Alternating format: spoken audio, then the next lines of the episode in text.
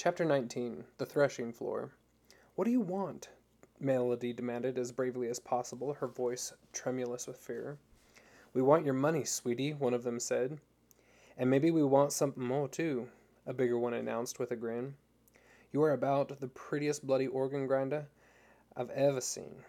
It's obvious you're not from around here, and you don't didn't know you had to pay us in order to play in our park, but you do see. I didn't know that. I honestly didn't, Melody said quickly, terrified. I can pay. How much do you want? I'll pay you. Just please don't hurt me. Oh, you'll bloody pay, missy. But you messed up. And you gotta pay it all, or we're gonna bust up your little fiddle and have something out of fun with you. So give it over. Now, he shouted. Melody jumped and dug handfuls of bills from the pockets of her dress. She was about to hand them over when, upon sudden impulse, she tossed them into the air. The bills scattered in the light evening breeze. Her attackers cursed and dove after the substantial quantity of fluttering money. Melody turned instantly and ran in the opposite direction. Hey, someone shouted. She's getting away. Scooter, Devon, catch the wench. We ain't done with her, he ordered. Instantly, two of them sprang after her. One glance over her shoulder told her they were significantly faster than she, and her heart fell. She raced towards the nearest intersection where she could see cars passing in the approaching dusk. She knew she could not possibly beat them there. A mere two paces separated them when a side door in one of the buildings opened and an older gentleman stepped backwards into the street. Good night, Melvin, he called into the building and pulled the door closed with a bang. He turned just in time to catch her in his arms. She nearly knocked him over, but he spun around nimbly and kept them both standing. As he spun around, his cane flew into the air and came down hard on the right shoulder of one of her pursuers. The action was so sudden, it appeared an accident. The young thug fell to the ground groaning, clutching his shoulder. Oh, so sorry, he exclaimed, bending over the young man on the ground. I was in such a dither to have this handsome young lady crash into me that I'm afraid I've dashed you with my cane. Are you all right? he asked earnestly. The ruffian, still standing, took a dancing step toward him, his hands punctuating the air in jabs of anger. Hey, old man, you better walk out of the way from this. So, uh, what the bloody. He cursed his curse was cut off when the old man's cane flashed out and cracked loudly against his left knee. The street thug crumpled to the cobblestones with a yelp. I'm so sorry, I'm just mortified. It seems my cane doesn't like you. Perhaps you'd best leave, so my cane doesn't express its unhappiness with you any further, hmm? He said with his voice of perfect calmness. With the sudden appearance of this unexpected help, Melody's fear had turned from fear for herself to fear for the old gentleman. However, upon seeing his composure and the speed and precision with which he was able to express his cane, its dislike for her assailants, she grew calmer. Let's leave these gentlemen to nurse their wounds, shall we? he said casually to her. He took her elbow and they walked slowly away as if taking a stroll to enjoy the cool of the evening. He did not look back, but merely chatted, chatted amiably about the weather until they reached the intersection and turned toward her hotel.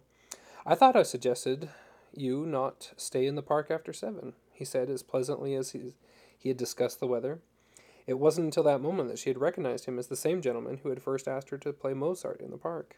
He was dressed differently tonight and wearing a hat. It's you, Melody said in amazement, looping her arm a little tighter around his. You didn't recognize me? I'm abashed. He winked, then chuckled happily. You do remember my instructions? he asked. I'm sorry. I guess I got greedy and stayed longer. I'm so sorry. She replied contritely, almost the same as she might have if it had been her father. Well, no harm done, except you lost all your money. I see you did retain your instrument, he noted happily, indicating the violin case still securely tucked under her arm. Yes, I'm very lucky to have not lost it. I really have no other. She stopped, embarrassed to admit to him that it was her only hope for survival.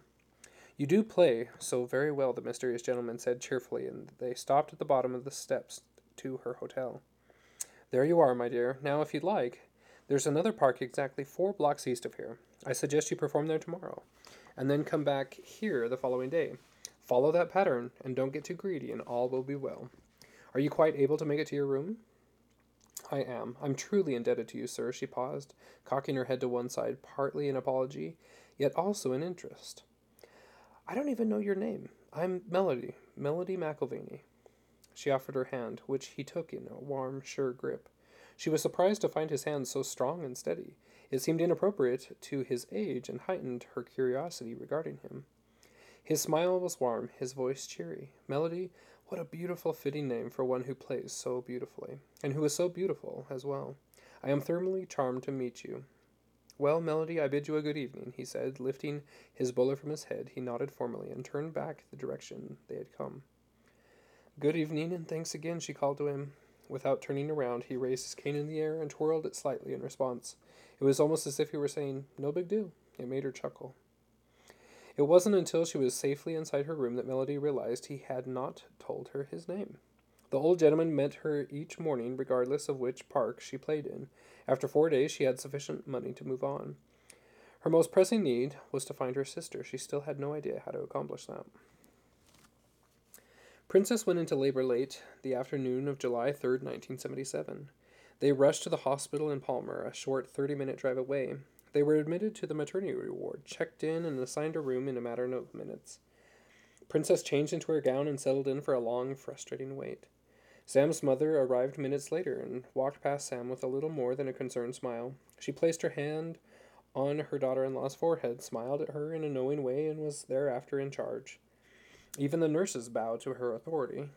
Sam's wife held onto his wife's other hand and spooned chunks of ice into her mouth. It was the extent of his duties.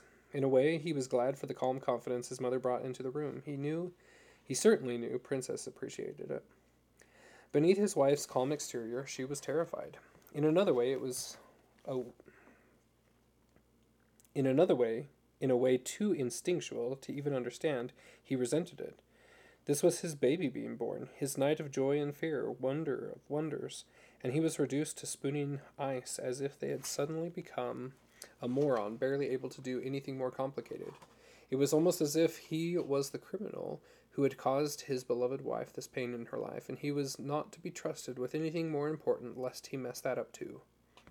To his astonishment, the more intense the labor became, the more his beloved cried out in pain through clenched teeth, the more he felt isolated from the only woman he had ever loved. It was as if the very process of birth climaxed in the irony of rejection of the poor fool who had contributed to the pregnancy. But Sam wanted with all his heart to be there, and knew his feelings were childish, no matter how many millennia men had been feeling them. Every time she became paralyzed in pain and then fell back on her bed in sweaty exhaustion, he felt as if another thread was being torn from his heart. The only thing that kept tears from coursing down his cheeks, his own cheeks, was the odd need he felt to present a courageous face.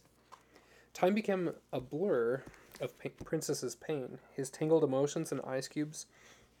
When he finally realized something was wrong, he was the last one in the room to comprehend it.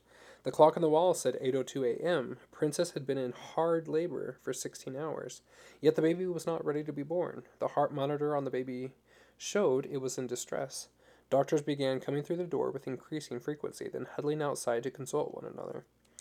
Finally, a woman in a white coat walked through the door and approached Princess's bed. Sam stood as she entered. Somehow, everyone knew this was a pivotal moment, and this new woman was here for something important. Princess, Mr. Mahoy, my name is Dr. Sally Green, she said in a conversational tone. Before the next contraction begins, I need to talk to you. Princess pushed a pillow behind her head so that she sat up a little more upright. Her face was ashen, her hair soaked with sweat. Her hand trembled as she shook the doctor's hand. What's going to happen was her only question to the doctor. You are not progressing as expected. The baby should have been born by now. Both you and the baby have reached a critical stage. You both may be in shock. I have consulted with your attending physician, and we feel that it is time to deliver your baby by cesarean. Do you know what that means? Yes, Princess replied calmly, though Sam thought there was an increase of fear in her eyes. I know what a cesarean operation is. Do you know how to do them? I am an obstetric surgeon. I have performed many cesareans. There is nothing for you to worry about. The hospital is equipped for the operation, and I am ready to perform it. All I need is your consent, and we will begin. You will be given anesthesia. You will wake up in what will seem like minutes later, and it will all be over. That sounds wonderful, Princess said weakly. Good, let's begin then, Dr. Green said as she turned to give instructions to the other two nurses standing behind her. No, Princess said emphatically. The room immediately fell into heavy silence. Excuse me? What did you say? Dr. Green asked in a shocked tone. I said no. But, Mrs. Mahoy, if we don't do this procedure, I cannot guarantee your baby's safety. I think it is essential for your own welfare as well. I'm sure it is, Princess replied wearily. Then why do you object to the procedure? I don't object to the procedure, Princess began, but her reply was cut off by an onslaught of tremendous labor pain. She doubled over, then relaxed and puffed through her teeth. The contraction lasted nearly two minutes, which seemed to all present like two eternities. Please continue to explain your objection, Dr. Green urged as soon as Princess fell back into the sweaty sheets. I don't object to the procedure, I object to you doing it, Princess replied, her voice small but determined. I am the only qualified surgeon in this hospital. It's a small hospital, and there is no one else. I don't understand. I object on the grounds that you perform elective abortions. I don't want the same hands who take life from babies to give life to my baby. I don't mean to be rude, but I am not willing to have you operate on me or my baby. Dr. Green walked up to the side of the bed and leaned over until she and Princess were eye to eye. If I don't operate, I believe you and your baby will die. I am sorry you object to my abortion practice. In my opinion, it is immaterial. You don't have time to debate the moral issues surrounding abortions. You and your baby don't have any time left. I suggest you set aside your prejudice and let me help you. Do you understand? Princess did not blink an eye as she replied, It's you who does not understand, Dr. Green. This baby inside me is no more precious than any of the hundreds you have killed in the pursuit of making money. If I let you deliver this baby, you will walk out feeling justified in your heart because you saved one. Because of that, you will go on to kill more, perhaps hundreds of thousands more. Don't you see, I can't let my baby's life grant your justification for killing others. If my baby's death will save a thousand other little babies, then it's a small price. Sam was nearly beside himself with panic and pushed himself between the doctor and his wife. His first impulse was to beg her to reconsider, to let the doctor help, not to sacrifice herself in a battle she could not win. Her objections were stilled when he saw the calm determination in her eyes. Anything he might have said was swept away as another contraction gripped her. I regret your decision. If I had time, I would seek a judge's order to force you to let me operate, but there is no time. I will remain in the hospital for a time if you change your mind, Dr. Green said, and she turned to leave. Princess spoke through teeth clamped tight in pain. Her voice was nearly impossible to understand, yet the message was heard very clear by the doctor. Perhaps in a short time I will meet our eternal judge personally. The idea brings me peace. One of these days you will meet him too, and it terrifies me for you. Her words brought the doctor to an abrupt halt. She stood there for the briefest time and frozen in mid stride. Just as suddenly, she lifted her chin and left the room. As soon as she was gone, everyone began speaking at once. Sam, his mom, the nurses all began pleading with Princess. She simply ignored them, a look of ashen calm on her face. One of the nurses began weeping and rushed out of the room. Another wiped Princess's forehead gently, then walked slowly from the room. I'll be right back, Sam whispered to Princess, who seemed not to hear and hurried out of the room. He found a payphone and made a dozen calls. His request was the same every time. They began arriving only a few minutes later. About the third person to enter his room was his father, Jim Mahoy. Others came, many others. Less than thirty minutes after his first call, almost a dozen priesthood holders surrounded Princess's bed. Sam was moved upon to ask his father to be the voice of the blessing. Princess smiled as they placed their hands upon her and upon one another until they were all joined in the power of the priesthood. Jim began to whisper, Princess, beloved daughter of God, we, the elders of Israel, combined our faith in the name of the Holy Messiah, and by the power of the Melchizedek priesthood, we bless you with this one great blessing. You and your babies will survive this ordeal, and all will be as it should be. I seal this blessing upon you in the name of Jesus Christ. Amen. A chorus of amens was erupted by the abrupt, uh, interrupted by the abrupt opening of the door to the small room.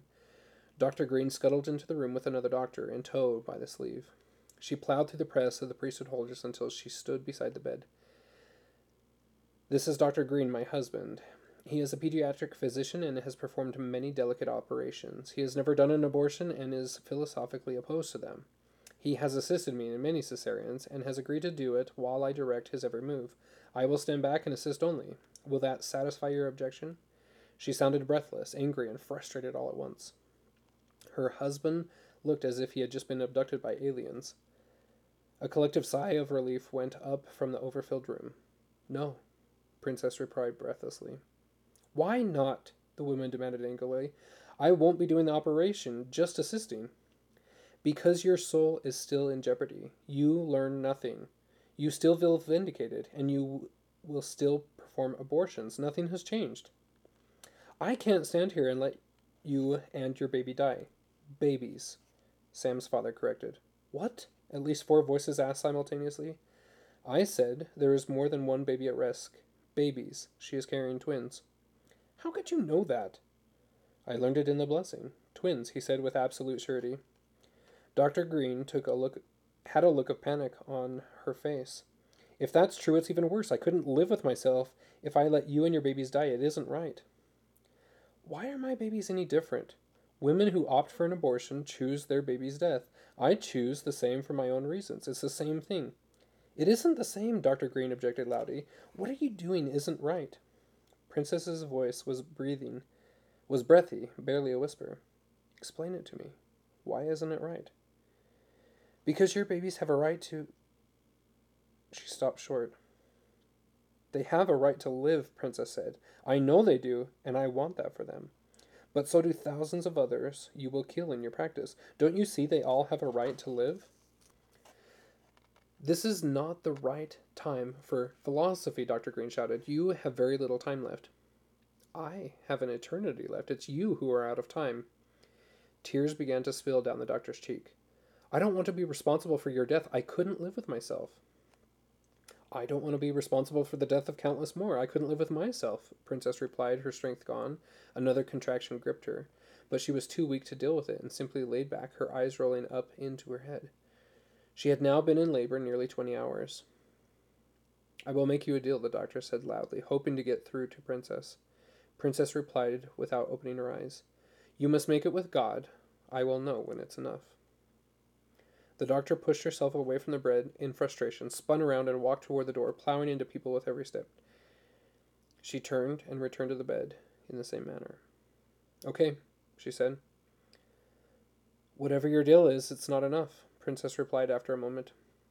The doctor threw up her hands and repeated her assault on those in the room with greater energy. She f- stopped at the far side of the room and placed her he- head in her hands. Everyone waited with pounding hearts. All knew, including Dr. Green, that this was the final time she could make the arrangements with God. There was no more time for Princess and her babies. Finally, she walked slowly back to Princess's bed. Time seemed to stand still, as if hours had passed in terrible waiting. Princess, she asked quietly, is it enough? Princess remained quiet, almost as if she had not heard. After a long moment, she slowly moved her lips. It's enough. They formed almost without a sound. Dr. Green came to life and began ordering people like a war general. In less than two minutes, Princess was under anesthesia and being prepped for the operation. The last thing Dr. Green said to Sam as he as she bolted past him was, "I'm afraid we've waited too long." Before the double door slammed behind her, she heard him say, "God will guide her. She will live." The doctor stopped and turned back toward him. She nodded before disappearing beyond. When he had said it, he knew it with absolute assurity. As soon as the doctor disappeared, doubt began to assail him. Saturday morning, Melody's kindly old friend stood and listened to her entire morning concert. Afterwards, he gave her ten pounds, roughly thirty US dollars. As people began to drift away, he remained. It pleased her, for over the last few days she be, had begun to realize how much she owed him. She wanted to thank him and also to pepper him with questions. She added in her mind to loop her arm around his and not release him until he had satisfied her curiosity. She was just brain enough to do it. Beautiful concert melody, he said with his light continental accent. I'm pleased you enjoyed it. Would you have time to walk me to my hotel? Delighted, my dear, he replied. There's something I'd like to ask you. I have a question or two for you, too, she admitted, feeling smug that her plans were coming to pass so easily. The old gentleman's face was kind as he asked, why are you still here in Swansea? Don't you have sufficient funds to complete your journey? She found it a bit odd, but an insightful question. Actually, thanks to you, I have more than enough, and I'm still here because I don't know where my sister lives. She's in England somewhere, but she's moved recently, and I don't know her address. I don't even know what city she's in. Why did she move without informing you? he asked congenially. Melody debated whether to give him the simple answer or the long version. There was a lot of prejudice against Marcia's new religion, and she didn't want to offend or alienate her new friend by mentioning it. She just joined a new church and she moved to be nearer to the chapel. I had her new address at one time, but I left home rather suddenly and didn't think to pick up the paper. I can't remember what city it was. England has so many oddly named cities. It does indeed. Which church did you say she joined? I didn't, she said, then added almost apologetic, apologetically. It was the Mormon church. Truly?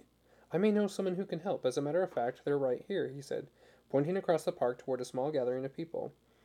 It was so common for people to cluster around a performer or actor that Melody rarely paid much attention to little gatherings. She turned her attention to the group he indicated and saw a young man in a business suit and a small black derby standing on a box speaking. It seemed like something. It seemed that someone in the audience was giving him a hard time. Who are they? she asked. Why, they're Mormon missionaries, he said, in a tone implying everyone on earth knew who they were. She gave him a remonstrative glance, and he hunched his shoulders as if she really should have known. She gathered up her meager possessions and walked toward the gathering. She turned to ask her friend another question, but he was no longer near. She could see his gray head bobbing slowly away in the distance. She thought it odd that he had not even said goodbye. I don't know how many wives Brigham Young had, one of the missionaries was saying in an exasperated tone. How can you be a missionary for the Mormon church and not know? the heckler wanted to know. Tell you what, the young man said in a heavy American accent. When I get to heaven, I'll ask him. He's not in heaven, the heckler called back. This brought a roar of laughter from the crowd. Then you ask him, the missionary shot back. This brought an even greater roar of laughter. The heckler lost interest and left the group. After that, the missionaries delivered a message to the crowd that Melody found uplifting. It was, in fact, her first exposure to LDS doctrine. In the years since meeting Sam on the train, she had either not had the opportunity or had not taken advantage of the ones that she had had to learn more. The crowd was dispersed, and the two missionaries were just standing or, or turning to leave when Melody interrupted him. Excuse me, she said shyly. They both turned toward her. They were slightly older than she, and about nineteen or twenty, she guessed. One of them was tall and quite good looking. The short one was freckle faced and red haired. He seemed to be their spokesman and smiled up at her. Can we help you? I don't know, she replied honestly. I'm looking for my sister who just joined your church. What's her name? she asked. Marcia McIlvaney. Is she in the area? I don't know what city she lives in. Well, that makes it harder, he said soberly. It's a big mission. I guess it's a long shot, she said sadly.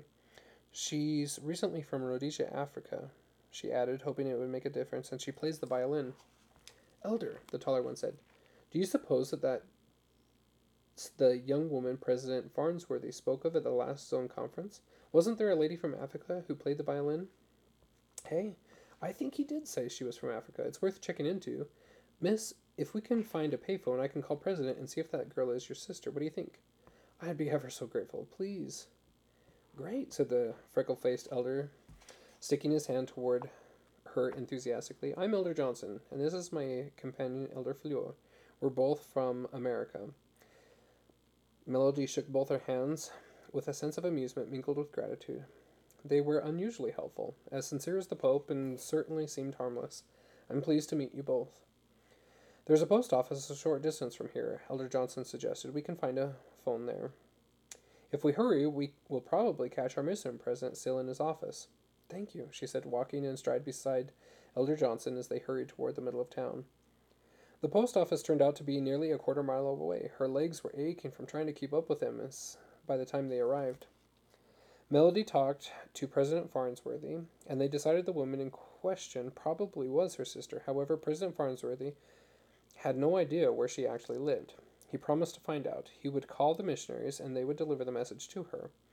President Farnsworthy assured her that she would leave her sister's address sometime soon, possibly even tomorrow.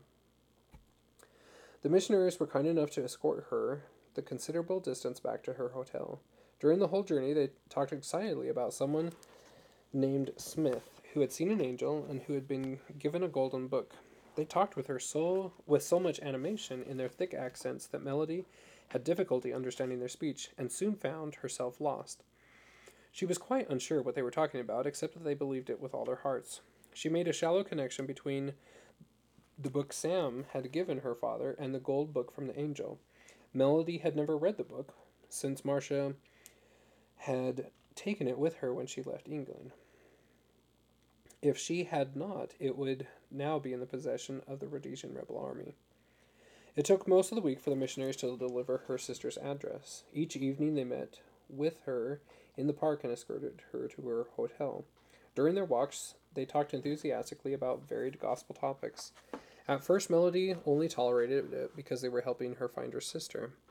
After a time, she began to enjoy these brief talks and looked forward to them. The odd thing was that since the missionaries had begun escorting her home, she had not seen her friend, the older gentleman, without a name. Saturday, she played at the park from noon to four.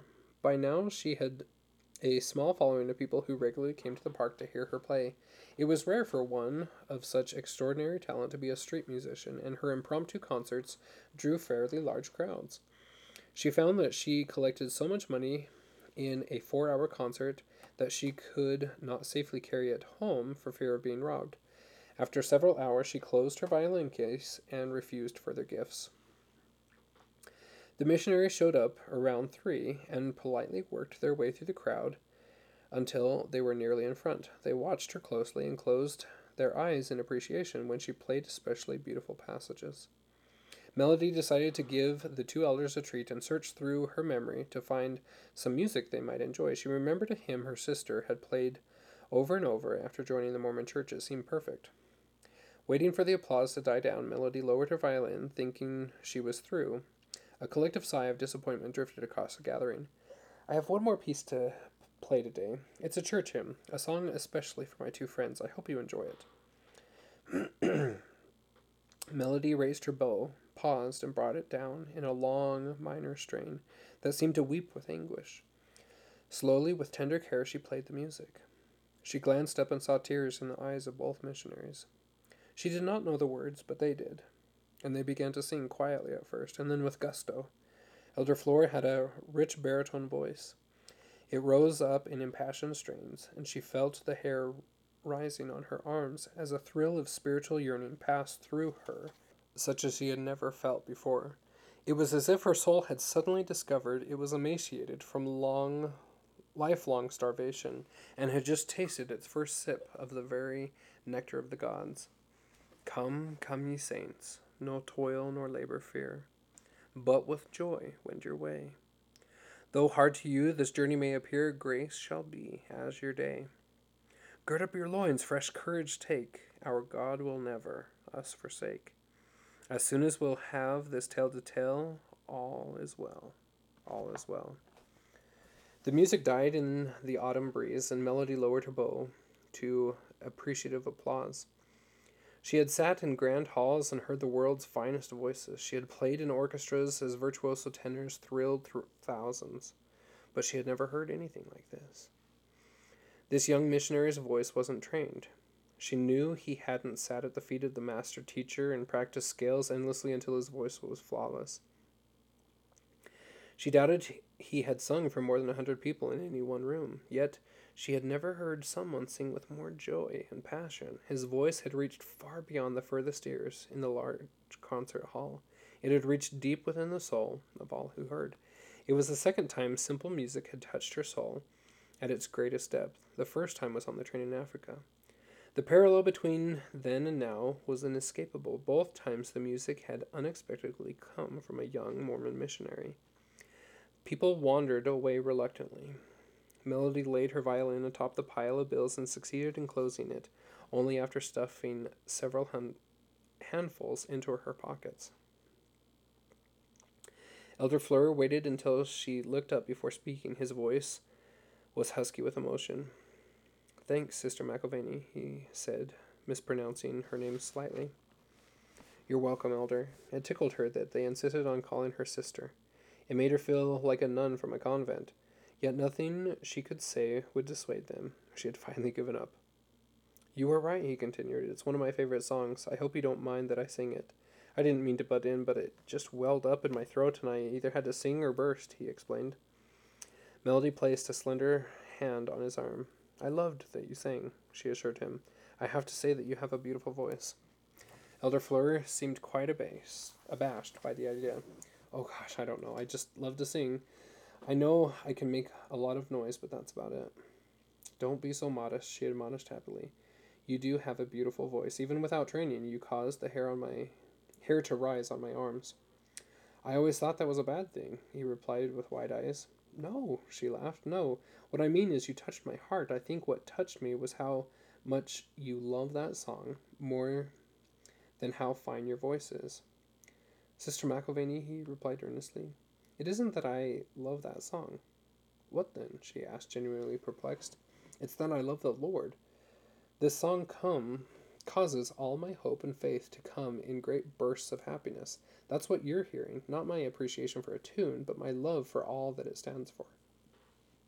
His words entered her heart with power.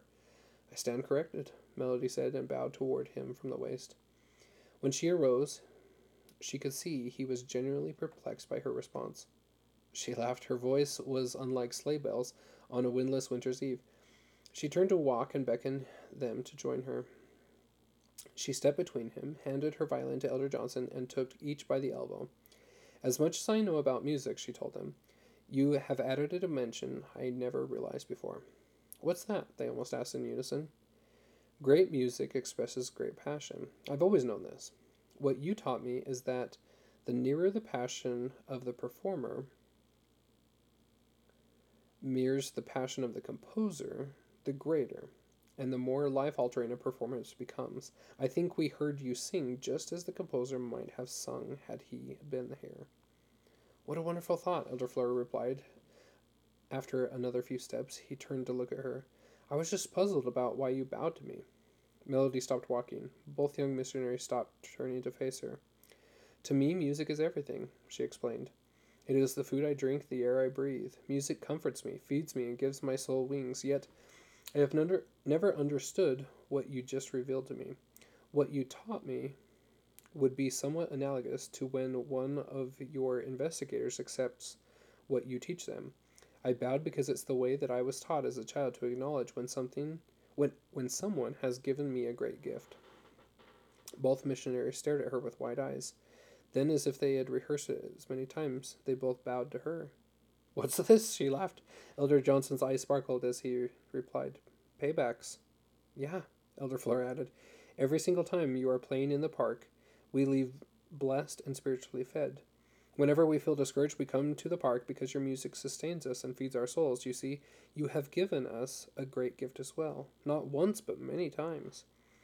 Having received plaudits all her life for her beauty, charm, and considerable talent, Melody was still not prepared for their reply. Her art, her eyes misted. She smiled happily and brushed a tear away with the back of her fingers. Thank you, she said very softly. Elder Johnson was about to say something else when he suddenly remembered. Oh, I almost forgot. We have your sister's address, he said happily and held out a copy of the Book of Mormon. What's this? She asked with mock suspicion. She had twice refused to take a Book of Mormon. Elder Johnson smiled slightly. Well, we wrote the address in the flyleaf. See? he said, holding up the book. There was an address and a telephone number. Her heart leaped and she reached for the book, but he pulled it back. I know this is blackmail, he said in all seriousness, but I want you to have this book because it's true, not because it's got your sister's address inside. I don't care if you believe it in it or not. I just want you to know that I want to give it to you. This book will eventually help you complete your life's journey. It will take you full circle. It is the most precious thing I possess, and I want you to have it. So saying, he held out the book. Melody took the book in both hands, then shook her head in wonder. What do you say? Er, I'm not sure what. I mean, about this book taking me full circle, she inquired, her eyes narrowing. Yes, I think I said that. Did that offend you? Melody shook her head vigorously. Not at all. It's a common expression with Mormon missionaries. Both elders looked at each other, then shook their heads. It was Elder Fleur who said, I've never heard anyone say it before just now. Melody looked at the book, thumbed to her sister's address, then looked back at Elder Johnson. Why did you say that? Why? What does it will take you full circle mean, do you think? The young missionary shrugged. Honestly, Sister McIlvaney, I have no idea. I was just speaking from my heart, and the Spirit was upon me, and I just said it. I'm sorry, but I can't give you an explanation other than that. It was the right thing to say. Melody stared at him in deep thought before replying. Elder Johnson, It was probably the only thing you could have said to make me accept this book, other than to just give me my sister's address.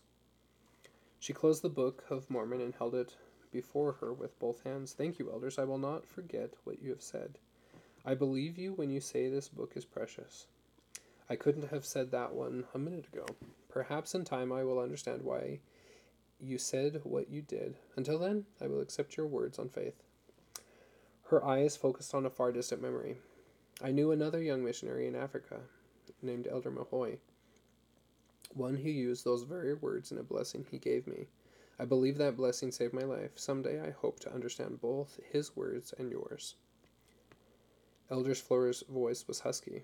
That's really great, Sister McIlvaney. Without knowing anything specific about your life, I can promise you in the name of Jesus Christ that this book is essential to your finding what you seek.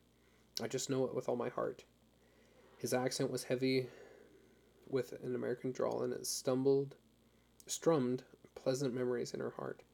Thank you, Elder. I believe it too. Now I just need to find out how. They escorted her directly to the payphone near the post office, and she called the number they had written in the book. Her heart nearly stopped when she heard her sister's voice on the phone. Marcia, she cried.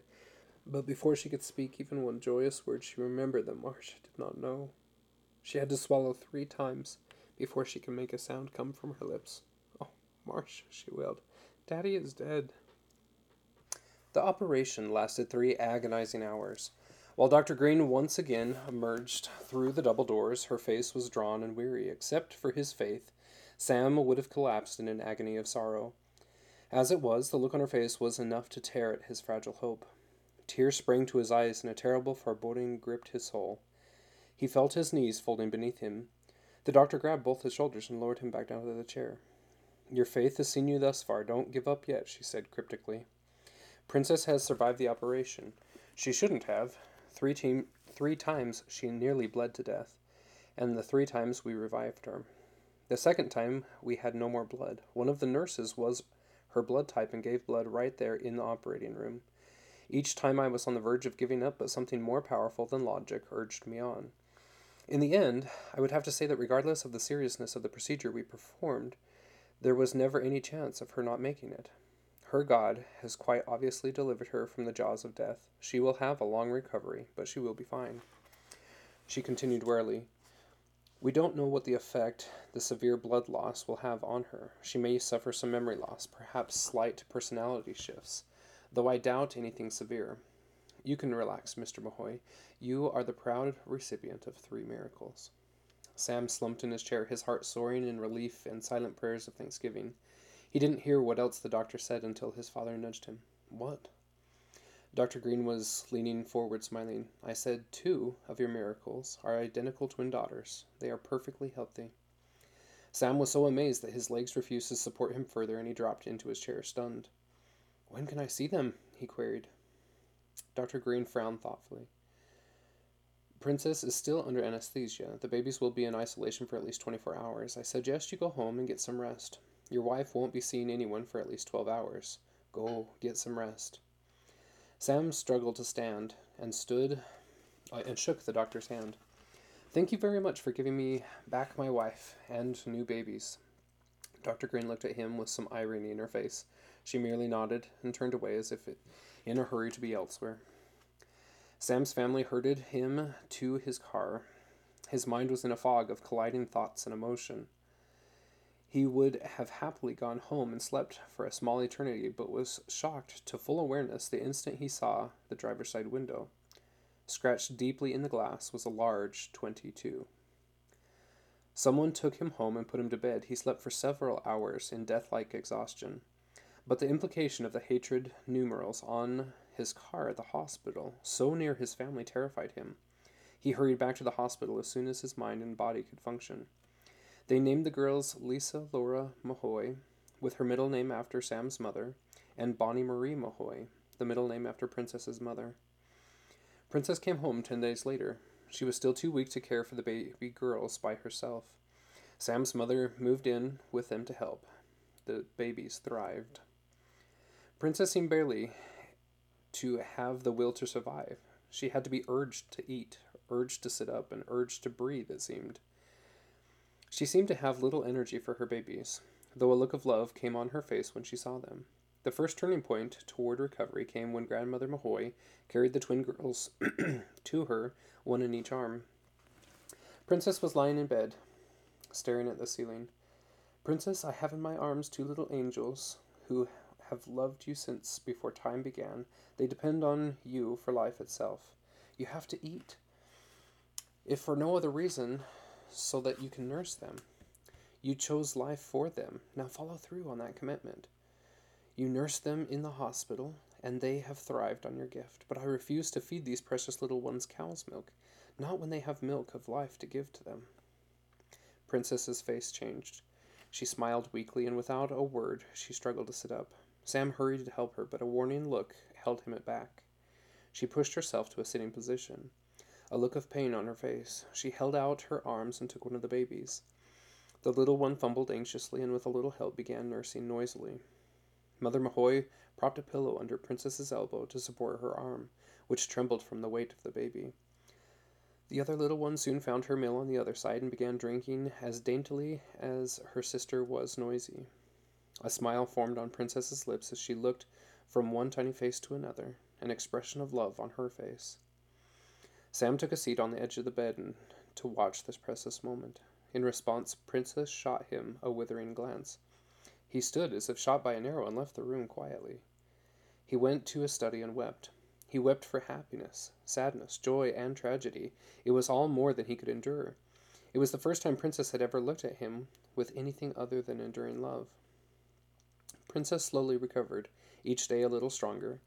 It was almost as if the babies fed her even as she fed them. In time she regained her health, and Mother Mahoy went home. But even after Dr. Green pronounced her physically well, Princess's former feelings of endearment for Sam seemed partly forgotten or lost, or perhaps discarded. That November, the ward was divided and the Wasilla Second Ward was formed. Sam and Princess lived within the boundaries of the new ward, while his parents stayed in the former. His father remained bishop of the old ward. Sam was immediately called to be the elders quorum president in the new ward. He rejoined rejoiced in the opportunity to serve and pressed forward with determination. He and Bishop Dowling spent many evenings going from home to home using somewhat the same methods his own father had used for so many years to build the wards in Downey and in Wasilla. January of that year brought the worst winter storm ever recorded in the Matanuska Valley. On January 15th, the temperature dropped to 23 below zero and deep snow fell. The odd thing was that it was too cold to snow. Usually, it will not snow when the temperature is below freezing. The snow was light and crystalline, almost glass like, and it fell until several feet of fine powder lay on the ground like so much glitter. Almost midnight on the next day, the wind began to blow. It whipped up until the winds exceeded 120 miles an hour, with gusts to 150. The big log home trembled as the winds hammered against it. The winds continued to pound the valley for nearly two weeks. Sam's new home was thick and sturdy, but it was also large and hard to heat without electricity. The power went out within the first hour of the windstorm. Sam bundled up and brought in wood to stoke the big stove in the living room. The heat seemed to rise to the ceiling, leaving the floor cold and drafty. He brought Princess and the babies into the room with the stove and hung blankets in the doorway and across the stairs. The room slowly became tolerable, but hardly comfortable. With no electricity, they were left in darkness, and Sam quickly found he was unprepared for such things. Having only lived there for a few months, he had yet to complete their food storage. They suddenly found themselves rationing things like matches, toilet paper, diapers, toothpaste, and drinking water. They had only a few candles and one kerosene lantern, with one small bottle of fuel. The only thing that worked to their advantage was that their kitchen stove was propane, and they had a full tank of fuel. Sam lit the oven and left the door open. He carefully monitored the level in the tank, which went down much quicker than he had liked. Princess seemed to accept the situation with a stoic sense of fate. She kept the babies wrapped against her body for warmth and cared for them as best she could. Sam melted snow for water and chopped wood. They ate everything in the house until all they had was wheat, beans, and canned goods of various unappetizing varieties. Sam ground to wheat the wheat to flour in a hand mill and cooked it as many different ways as he could. The toilets in the house were frozen solid, and he set up a privy in the corner of the big room separated by curtains. Many times a day he took the bucket outside and emptied it. The wind blew the powdery snow into great drifts as hard as concrete. One side of the house had a drift to the roof line. The drift grew around the house until the front door was blocked, then the windows. The only way to exit the house was through the garage doors. Every time he raised a garage door, it felt as if the wind would take away the whole garage. The structure wind and whined, and the roof rattled from the strain. He decided it was no longer safe to open those big doors. Sam pried open the front door and shoveled a tunnel through the drift. After about ten feet, he left. He turned left and dug another six feet before breaking through. The opening faced away from the wind, and he could come and go without sending a gust of wind and snow into the house. Had he not had a sick wife and two six month old daughters, it might have almost been an adventure. Princess was getting sick of wheat and beans, and her milk was slowly dropping off for want of adequate drinking water. After two weeks, they were on the last 15% of their propane tank. Sam reluctantly shut it off as a source of heat. The winds died down to 40 miles per hour on February 1st. Sam knew they desperately needed supplies and dressed up in everything he could put on. It was nearly 30 below zero. With the wind chill, it was well over a 100 below zero. Princess, I'm going to go tr- try to go into town today, he said, walking up behind her. He placed his hands on her shoulders and kneaded them gently. Sam, please be careful, but come back in when you decide when you're going to do so I don't worry, okay? Of course. I'll just go see if the Jeep will start. Be careful, she urged. He made his way to the four wheel drive Jeep. He had unwisely parked it outside the night of the big blow. It was buried in three feet of rock hard snow. He chipped open an area sufficient to open the driver's door. When he hit the starter, the engine would not turn over, but gave off a screaming sound. He raised the hood and found the engine compartment completely white. Only the air cleaner was above the snow. After warming himself by chopping some more wood, he returned with a screwdriver and chipped the snow out of the engine compartment. As soon as the fan was clear, the faithful old engine roared to life. The cabin immediately filled with exhaust. He shut it off and dug away the snow from the tailpipe. But this time it was dark again, and he gave up. The next day the wind was still blowing. He found the truck drifted back in, but this time the snow that had blown in was powdery. Sam started the vehicle, observed that there was only a quarter tank of fuel, and shut it back off. With his snow shovel, he chipped a narrow path through the solid drift until he came to an area nearly free of snow. In the fickle nature of snowdrifts, his transportation was buried nearly three feet deep, and a hundred feet away the ground was bare. He chipped ice like snow for a whole day. It was just twilight when he started the jeep and drove it into without trouble onto Bear Road. In an Alaskan winter, twilight is around three in the afternoon. He went back inside to warm up. I've got the Jeep on the road. I'm going to make a quick trip into town, he informed her as he piled more wood by the stove. Is the road open? Can you make it into town? It has drifts, but seems to be passable. If I encounter anything too big, I'll turn around and come back. Holding Lisa in her arms, Princess walked to the door with him. She was wearing Levi's over pajamas with a warm bathrobe over all that. She had one of his baseball caps on her head and looked like a refugee. Remember diapers, and please be careful. I will, don't worry. He brought with him a shovel, a candle, and a blanket. He drove a short distance down their lane before encountering another drift several feet deep, blocking the road. He got out and walked across the drift. It was as hard as stone. Carefully, he drove up onto it it easily supported the weight of the Jeep. The other side was an abrupt drop off of three feet. It had turned dark by the time he was able to dig a ramp off of it and drive onto solid ground. Turning left was the shortest way into town. In the headlights of the vehicle, he could see many small drifts, while the other direction seemed to have larger ones. Favoring the most direct route, he turned left. The first drift he came to was powdery. It dissipated in the wind as he drove through it. Each drift he came to was powdery and easy to get through, though the larger ones required some speed to blast through them. He was about a hundred yards from the intersection with the main highway when he came to a massive wall of snow. He got out and inspected what looked like to be the side of a mountain. The drift was taller than the telephone poles and stretched, stretched as far as he could see in either direction. It was simply impassable. Had he not been shivering in 100 below temperatures and desperate to get food for his family, he would have been amazed. As it was, he was disappointed to the point of explosive anger. He struggled to regain his emotional stability and climb back into his truck. He was nearly on an eighth of a tank. Under normal circumstances, it would be plenty to get him into town. Sam turned around and retraced his tracks, now blown nearly to non existence in the wind. He passed their drive and felt an urging to return home. He wondered if it was the spirit or his own thinking, but shrugged it off. All he could think about was food for his family. The thought of Princess smiling at him as he carried in bags of groceries warmed him, and once again he drove past their drive. She hadn't smiled at him much at all since the babies were born, and he was willing to brave winds and storms or dragons if necessary to have the joy of it again. The road beyond their driveway was nearly bare. He could see the brown gravel underneath a layer of snow slithering across the road like a thousand white snakes driven by the winds.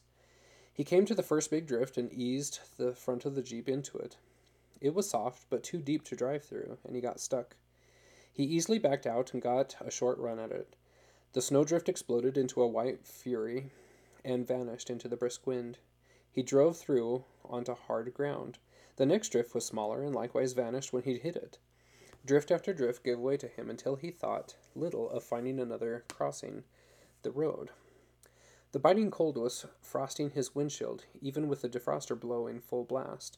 He periodically scraped the inside. The fuel gauge continued its plunge toward E. Heavenly Father, I really need some help, he prayed out loud. Please, let me bring home food for my family. Five miles passed with no major problems. His sense of success grew, and he thanked the Lord. The road turned right, and he had only one had another mile to go until he came to the highway. He was certain he would have no problems on the highway. He had been listening to the radio. Power had been restored to the city of Wasilla. The main roads were being maintained and stores were open. Secondary roads would be open as soon as the winds died down. As these thoughts were going through his mind, he came to another drift. It was somewhat larger than the others and sloped on the side facing him. He stopped, pushed open the door, the wind slammed it back shut before he could get out. The wind had picked up considerably. The world of cold on the other side of the glass caused him to shiver. The jeep rocked as if it were buffeted by the wind. He suddenly felt very weary and decided not to brave the slamming cold to inspect the drift on foot. An urging inside warned him against it, which he ignored. He backed up the jeep and mentally judged what speed he would need to break through the drift. He decided on about 25 miles per hour. He decided, eh, well, he backed up a little farther and began forward. He carefully adjusted his speed until it was just under 25. The drift approached, and he steered toward the lowest part. He came onto the drift and waited for it to explode. Without warning, the jeep launched into the air. His head snapped forward, hitting the steering wheel with a, as the jeep took flight. He flew through the air, for a dozen feet before landing with a jarring impact on the other side. Sam's head snapped back and his neck screamed in pain. He slammed on the brakes and came to a stop. The engine was still running, but the Jeep sat at an odd angle. He took inventory of himself and decided he was all right, though his face was bleeding slightly above his brow and his back and neck hurt. Refusing to give up, he shut off the Jeep and climbed back out. Hours passed in a frantic scramble between bone numbing digging and partly warming himself in the Jeep. He lost track of time outside. The wind pierced through him like nails shot from a gun. He did not dare run the truck long enough to warm himself completely. The wind was stronger now, and the path filled in as fast as he could dig. Despair slowly settled over him. Sam returned to the Jeep. He had been working in the headlights without the motor running, and for a frightening moment it seemed as if the faithful Jeep would not start. At the last possible moment, the engine barked to life, and he slapped himself to keep warm until heat came from the Jeep. He knew he could push himself no further, and steely, steely fear swept over him. He turned on the headlights and saw that the digging he had just done had blown back in. He laughed aloud with dark humor, then laid his head back. Something sharp snapped in his neck, and he shouted in pain. For the first time, he realized he was seriously injured. cold sweat beaded on his forehead as he slowly went into shock. Faced with his own mortality for the first time in his life, Sam was startled to find that his greatest regret was regarding Princess. He did not want to die without having restored her love to his life. He pondered what the twins might become without him, but knew that they would be cared for and loved. He pondered every aspect of his life and found himself surprisingly in good repair. The only loose end he truly regretted was the inexplicable loss of Princess's love. This loss, he decided, was greater than the apparently imminent loss of his own life.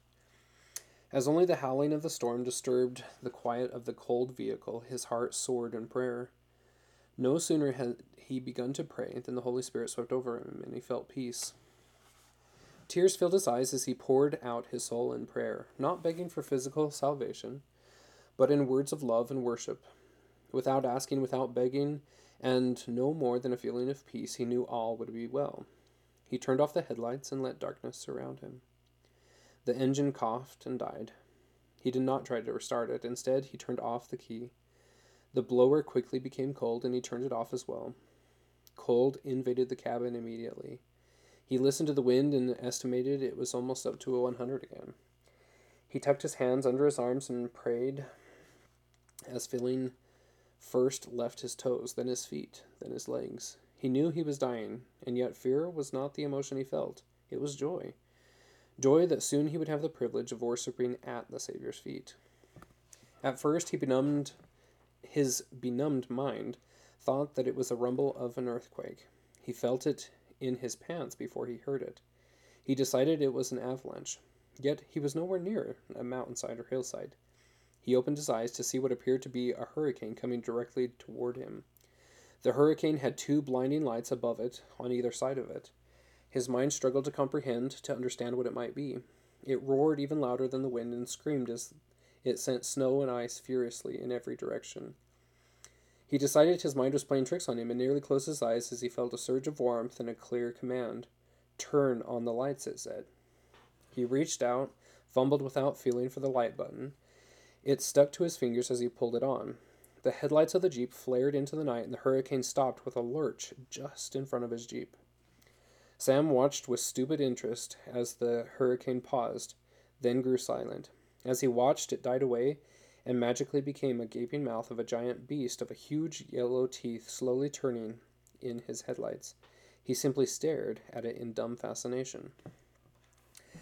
A hand rubbed away the frost from the side of the window. A face appeared and quickly vanished. He heard voices and heard a shovel banging against his door.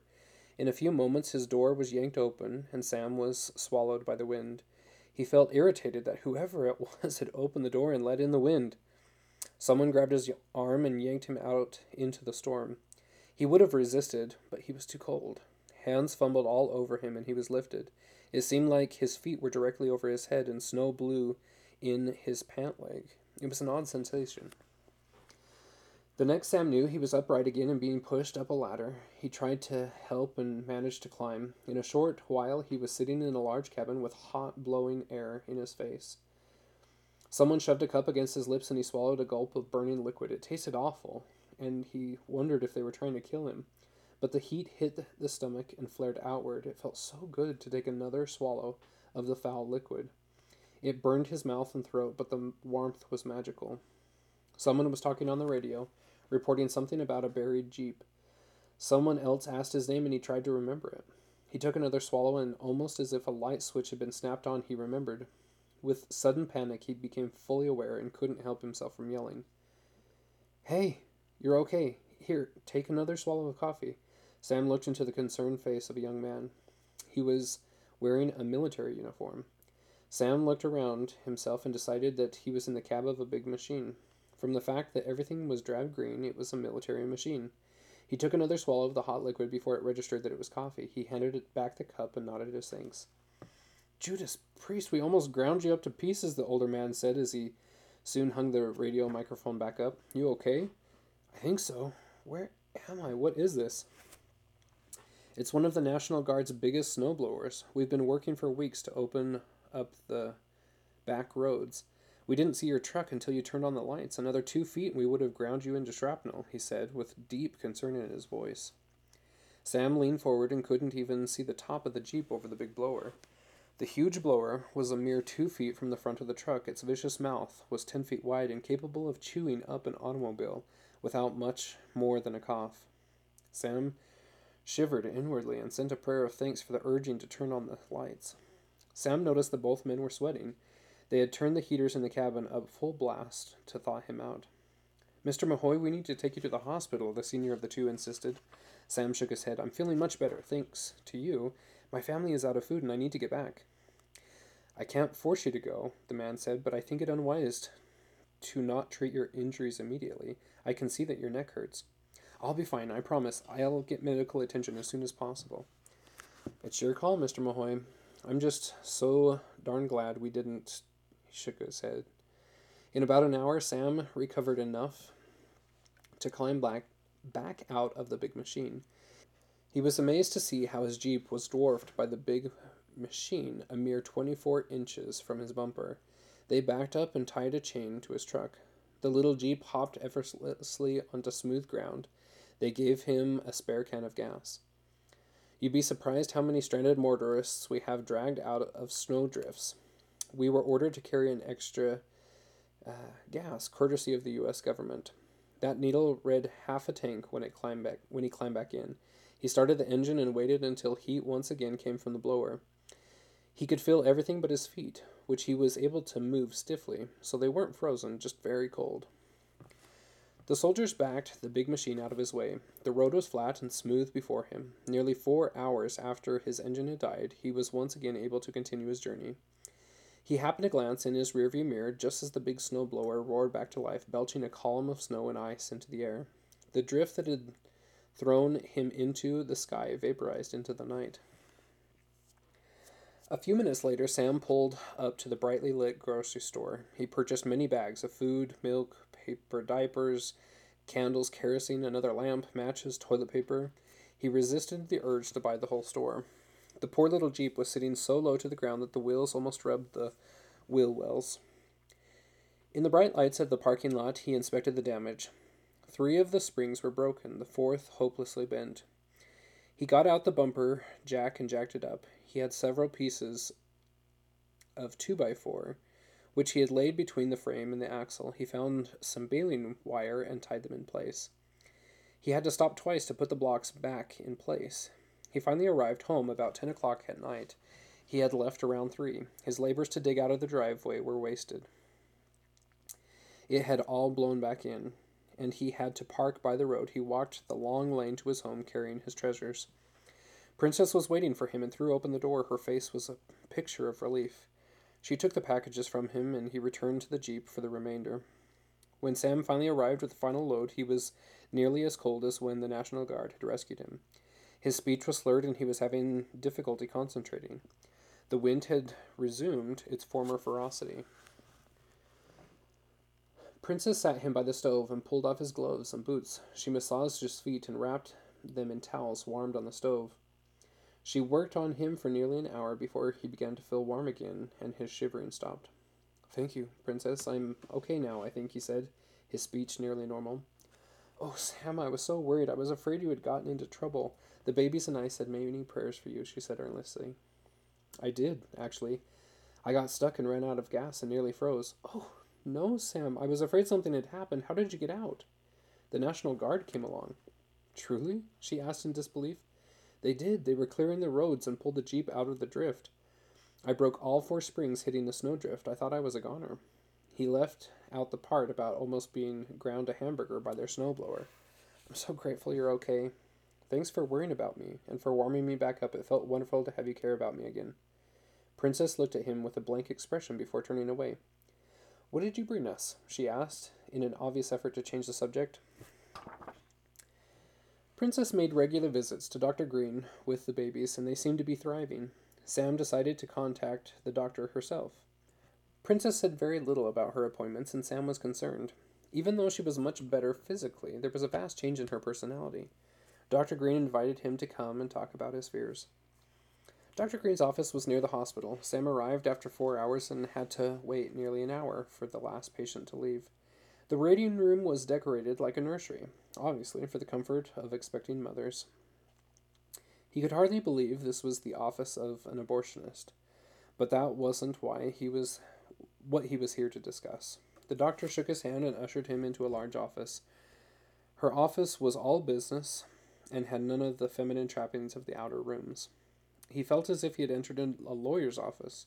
Dr. Green took a seat behind a big walnut desk and came directly to the point. Mr. Mahoy, I understand that you have concerns about your wife's health. How may I help? Sam cleared his throat and nodded. It's not her physical health I'm concerned about. She seems to have had a personality change. She no longer seems to care about the things she formerly loved. He wanted to say people, but felt more comfortable saying it this way. I see. Has this all happened since the babies were born? Yes, it's been sudden and dramatic. Hmm. Does she treat you differently? Very much so.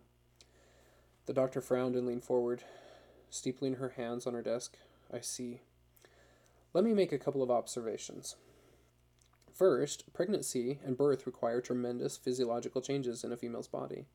Hormone changes, body chemistry changes, her diet, routine all change. In addition to this, there was a tremendous emotional burdens associated with giving birth. Sometimes there is a deep depression that lingers for several months following delivery. In the vast majority of cases, these things wear off in a few months and the mother returns to normal. I know about those things, Sam interjected.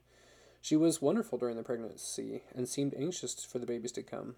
The changes have all been since the birth. It's been several months now. She just isn't the same person. Sam felt as if he were whining and had to struggle to keep tears from his eyes. Yes, I see, she said. During the operation, your wife lost a lot of blood. Several times her heart stopped and she had to be revived. These times were brief, but it's entirely possible that she suffered some minor brain impairment. In almost all cases related to blood loss, the impairment shows up First, in small personality changes. In severe cases, there is a loss of motor skills or memory. She doesn't exhibit memory loss, does she? Not that I can tell, but she hardly talks to me anymore. I'm going to recommend that you take Princess to a specialist, Dr. Spennard. He's not a psychologist, but a doctor who deals specifically with long term illness of this type. His methods are unusual and even controversial, but are highly effective. I don't know if anything can be done to help Princess regain her former personality, but he may be able to help. With this, she jotted a name and a number on a prescription pad. Sam took the slip and stood. He was about to leave when a thought occurred to him. Doctor, I want to thank you for saving Princess and my babies. I know it was a traumatic affair for you. Anyway, thank you very much. The doctor seemed to struggle with indecision before she motioned him back into his chair. Sam sat down uncomfortably. In all candor, Mr. Mahoy, your wife's behavior has troubled me deeply. What she did was either very brave or incredibly stupid. I haven't decided which. She was willing to die rather than let me save her. She shook her head and appeared to be viewing the scene again in her mind. After a moment, she continued When I went to medical school, they taught us repeatedly that a fetus was only tissue, that there was no more life in it than in your finger or foot. Because of my training, I have had no qualms about performing abortions and have done so many times. I don't especially enjoy doing it and especially and usually send new patients requesting an abortion to another doctor. But when an established patient requests it, I have obliged them. As you know, there has been a great uproar in recent years about abortions. There are many people who want to make it illegal. I made it made me angry that some group of people wants to shove their moral system down my throat and tell me what I can or can't do. As a result, I have performed more abortions in the last two years than I would have otherwise, perhaps as many as three times more. However, I have never been so unhappy in my life. It seems to me as if every time I returned from a procedure of this type, I felt more and more unable to care about the mothers and their babies who wanted to live, uh, wanted a live birth. I began to view them as carrying unliving tissue inside them, and I felt indifferent toward their babies, whom they loved deeply. I have lost some patients because of my attitude. She sighed, then went on as if telling the story for the first time. It had come to the point that I had almost decided to go into abortion practice exclusively. There is certainly more money in it and less risk of lawsuits. There is much demand and many reasons to do such a thing. As a matter of fact, I had decided in favor of dropping my obstetric practice the very day I was called in to work with Princess. The reason I'm telling you all of this is so that you'll understand my circumstances prior to meeting your wife. Sure, was all Sam could think to say. I felt both relieved and deeply troubled by my decision. I reasoned that in 10 years I could retire wealthy from my abortion practice. I would take it would take twice that long to achieve the same end with my regular practice. Yet when I realized Princess was willing to die rather than to let me operate on her, I was stung. I was struck with such deep self loathing that I could barely function. I know I displayed it as anger toward Princess, but it was really anger towards myself. I wanted her to recant and let me help her. There was a long pause. Dr. Green looked at her hands, which she laid flat on the desk. She was right, you know. If I would have performed that operation on her, I would have felt vindicated. My skills saved precious lives and eliminated unwanted tissue in the same noble stroke. What she did was force me to reevaluate my own mortality. Morality. She forced me to look deep enough into my soul to see that I did not like what was there. Sam cleared his throat nervously. He wasn't sure why she was telling him all this. So he asked, Can you share what your decision was? It wasn't a decision, she declared. Princess said that I had to make a deal with God. The first time I came back, I had decided to reevaluate my position. Princess would not accept that. Even not knowing what my decision was, she would not accept it. When I went away a second time, I realized if I was not sincere in my negotiations with God, if it was not 100% right, Princess and her babies were going to die. The thought of my trading their lives for my financial gain was so bitter in my mind that I literally felt ill. The doctor stood and walked to the window so that her back was to Sam. She stared at the window and at the towering mountains just beyond. When she finally spoke, her voice was subdued. When I returned to the second time, I had made a deal with God. I told him that if he would let me save Princess's life and her babies, I would keep my obstetric practice and not switch to abortion work. Just in case that wasn't enough, I also promised to only perform an abortion in limited cases where the mother's life was at stake. Any others I would send to another doctor. When I returned to Pr- Princess's bedside, I knew it would be enough. I was not even surprised when she nodded. I wasn't sure we had not waited too long, though.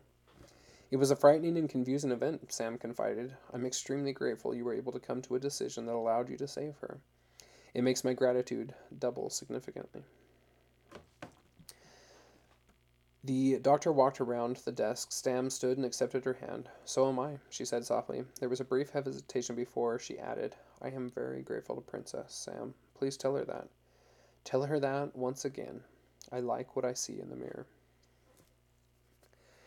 Sam had dubious feelings as he escorted Princess to the door of Dr. Spennard's office. It was small and somewhat shabby compared to Dr. Green's. It was obvious he cared much less for the fine trappings and acquiring wealth. Princess blushed when he when she shook his hand. He was in his thirties, medium height, dark haired. He had a thin mustache and bright blue eyes. His speech was animated and upbeat. He seemed larger than life. Even Sam thought he was good looking and was impressed with his optimistic appraisal of his wife's condition. After a thorough exam, which Sam attended, the doctor proposed a form of oxygen therapy which involved removing quantities of her blood, infusing it with oxygen, and injecting it back into her. He recommended that treatment three times a week. Dr. Spennard sat on a small stool and faced Sam directly. I've never tried this therapy in a case such as this, but I'm optimistic Princess will benefit from it. Sam nodded and took Princess's hand. It stands to reason that if oxygen deprivation has caused minor brain damage, then oxygen enrichment may reverse it. He told them confidently, I suggest we try it. It is somewhat expensive. Sam nodded. That's not a problem. In addition, the doctor prescribed an extensive diet change and megavitamin therapy, along with long exposure to sunlight and moderate exercise. They left his office feeling hopeful. On the way home, Princess unexpectedly began to cry. Sam, she said, after she regained her composure, I know I've changed since the babies were born. I don't know why. I just don't feel the same. I'm so sorry. I really miss the wonderful feelings we had before. I desperately want them back. Will you forgive me and be patient with me? Sam fought back strong emotions. It was the first time she had acknowledged anything amiss. Princess, I will always love you, no matter what. I will wait as long as it takes, he said with a lump in his throat. She smiled at him almost the way she used to. It warmed his soul. Princess returned from her first treatment animated and happy. She laughed and seemed enthusiastic for the first time in months. She described her session with the doctor in glowing terms. Princess continued her treatments every other day, and Sam returned to work. The business had been running without him for months. He returned to find things badly needing his attention. He had left affairs pretty much in the hands of a salesman and a bookkeeper. He threw himself into his work with passion, feeling optimistic about everything for the first time in months. In a short time, sales surged as the word spread about the whole about the great deals he was offering. In reality, it was the first time a sub wholesaler had done business in Alaska, and the market responded with near greed to the lower prices. In a short time, the opportunity came to expand into Washington and Oregon. Sam flew down a couple of weeks to investigate. He returned having signed a contract with several diamond wholesalers potentially worth millions. Princess continued with her treatments faithfully. After each treatment, she felt stronger and upbeat, but the effect wore off before the next treatment. She was afraid to stop taking them. On the day Sam returned home, she came home from the treatment depressed. Dr. Spennard says I'm not responding to the treatments. The effect appears to be temporary. He wants to try something else. Sam swore loudly. He had truly hoped it would help. Princess's eyes opened wide in shock. I'm sorry, he added contritely. I just wanted this to work. What does he suggest? Princess dropped her purse on the couch and took Bonnie from Sam's arms. Well, he thinks I may have chronic blood infection called Epstein Barr virus. And I, have heard about it before. It drains a person's energy and causes depression. I've never heard of it, Sam admitted. Why would you get a virus during an operation? Is there a cure? Well, there's really no cure. There is a treatment. It involves a low stress lifestyle, absolutely no sugar, and very little red meat. There is also some medicine you take with it. No sugar? Sam asked, a bit alarmed. He was particularly fond of sweets, as was Princess. None whatsoever, he says. Gosh, what do you want to do? There's one other thing I haven't mentioned. What's that? Sam wondered. From her voice, he could tell she was reluctant to tell him. The no stress part. Yeah? Well, he runs a retreat. It's somewhere near Fairbanks. Every couple of months, he takes a few patients up there for a month to six weeks. He describes it as a health spa of sorts. He said you relax, have lots of massages, eat raw, fresh food, have laugh therapy, play games, and take lots of natural medicine. It actually sounds fun, Sam admitted, although the thought of her leaving for a month sent panic through him. I'm reluctant to leave the twins, Princess said with sadness. It pained him that she wasn't reluctant to leave him. And to leave you that long, she added, as if she had to read his mind. He smiled at her and patted her cheek. They sat at their favorite spot on the big sofa near the grand piano. The babies were still asleep upstairs. Dr. Spennard says I would have to wean them. He says they have nursed long enough. He suggests doing it several weeks before the retreat so I'll be comfortable again. He really wants me to go and thinks he can cure me completely in that length of time. She sounded very hopeful. Sam struggled with all this. It sounded both good and potentially bad. He didn't know Dr. Spennard any more than from one brief visit. He liked him but wasn't really ready to trust his princess on a near two month trip to some isolated location. How many other people will be there? Sam asked, forcing concern from his voice. Rob says about a dozen will be there, all female. No men at the retreat except him, of course. He'll only be there at the beginning to get it started and the last two weeks to finish up. He may come up once in between. Rob? he asked suspiciously. You knew his name is Dr. Robert Spennard, didn't you? He prefers to be called Rob to doctor. Most of his patients call him Dr. Rob. Dr. Rob? Sam said, as if trying it on for size. He didn't like it. What do you want to do? he asked, hoping she would express doubt or reservations. I want to go, she said simply. Grandma Mahoy can handle the twins and would love it. The girls will be fine. You can manage, and when I return, maybe things will be as they were before. It was apparent to Sam that Princess had thought this all through. Even that concerned him. Will you call, or does he keep you incommunicado? That's another thing. No calls except for emergencies. He wants us to forget about the real world and just relax. He is optimistic that it will have a dramatic effect upon me. I really want to try. I need a break, and this could be the answer to my prayers. Please say it's okay, please. Princess, you don't need my permission to go. You're not my daughter. If you feel it's that important, I'll support you in it. I just want you to understand that I don't like it. Oh? Why? I don't have a good feeling about it, that's all. Do you know why? It has something to do with you spending six weeks with a strange man in a paradise of back massages and laugh therapy. Maybe I'm just skeptical. Or jealous? Should I be jealous? Sam asked, unable to keep his suspicion from his voice. Certainly not, she replied heatedly. Rob is my doctor, nothing more. If you think so lowly of me, maybe you're the one who needs some help. Have I ever given you a reason to doubt my loyalty? No, Sam replied truthfully but humbly. Have I ever disappointed you? No, he answered, after a millisecond's delay. Even that tiny hesitation was enough to infuriate her. Oh, she cried, stood, and stormed out of the room. It was the first time she had blown up at him ever. She had been angry at him before, but never over something so small. He sat on the couch in stunned silence. Princess came home with a stack of baby bottles and formula the following day. From that moment on, she was determined to go. Nothing he could have said would have deterred her. Sam took Princess to the airport May 12th. Dr. Spennard was there with three other patients and two nurses, all female. They were meeting others in Fairbanks, he said. Sam waited with a sinking heart until the plane was airborne. He did not like it, not at all. Princess had said goodbye happily and kissed him on the cheek. She was far too cheerful at leaving for a six week separation, far too cheerful for his comfort. Time dragged by painfully. Sam spent his days busy with business, which was thriving. Every week he sp- sent enormous amounts of money to their accounts overseas. Grandma tended the girls and was in heaven of her own. Soon the big house became too empty for him. He slept at his parents'. Benjamin was gone on a mission by now, and there was an extra room. Sam settled in and restlessly awaited Princess's return.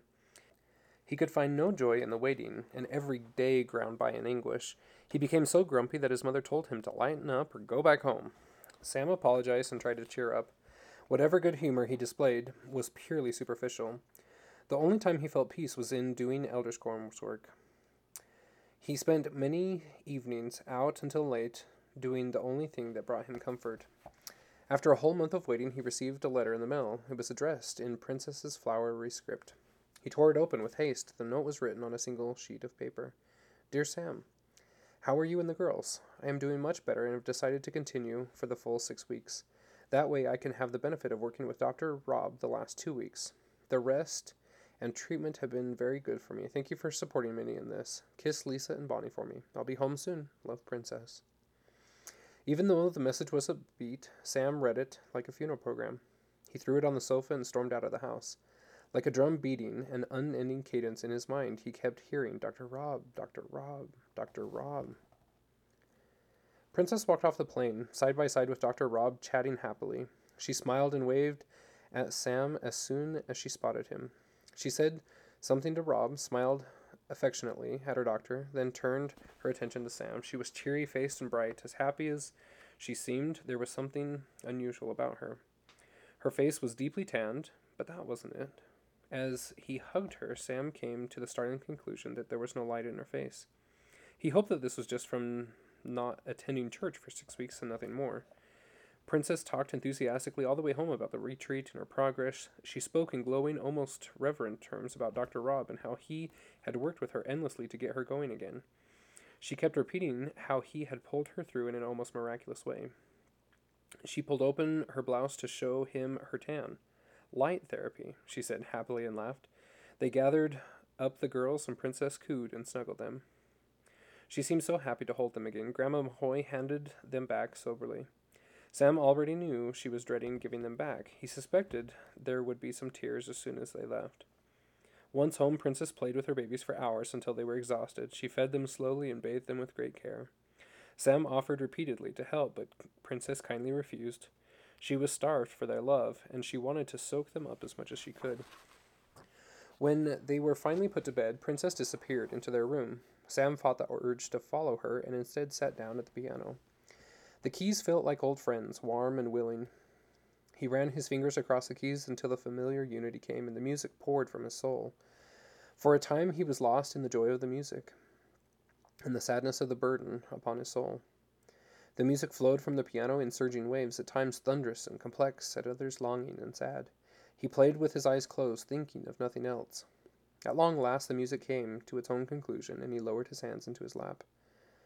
I have scarcely ever heard you play with more feeling, Princess said from nearby.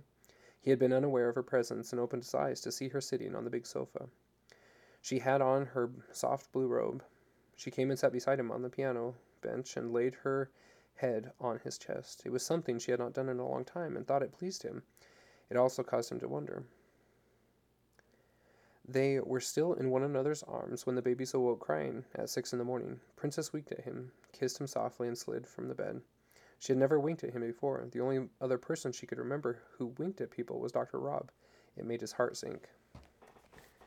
Sam stayed at home all the day to be with his little family. It was evening, and the babies were already sleeping when Princess came down the stairs. She joined him in their favorite spot beside the piano. Instead of snuggling up next to him as he expected, she sat with some space separating them. Is anything wrong? he asked, not really believing anything could be wrong after last night. Yes and no, she answered somewhat vaguely. Sam put down the scriptures he was reading and turned to face her. What's going on, Princess? Before you left, you didn't want anything to do with me, and after your return, you climb all over me like it might be our last. His voice trailed off. As soon as he said it, thunder struck inside his head. There's something I want to talk to you about, she replied. Something has changed inside me. I don't know why, but it has. I don't know if it's from brain damage from the operation or just the way it is. At any rate, I'm different. Sam felt his pulse quicken, his heart pounding in his throat. Different in what way? You seem so happy to be home. I am. I'm happy because I've made some decisions that were really hard, but I had to make. Now that I've made them, I finally feel at peace. That's good, he said with a smile, though it didn't feel good. Yes, it is, but you may not think so. Why? What's wrong? You're killing me with a suspense here. Whatever it is, we can work through it. I love you, remember? Love can conquer any obstacle. Two way love can, she replied, placing a hand on his knee. One way love is not healing, it's entrapping. Princess, you're scaring me. Get to the point. She smiled sadly. Sam, this is hard for me too. What I'm trying to say is that I'm not in love with you anymore. What? Sam stammered.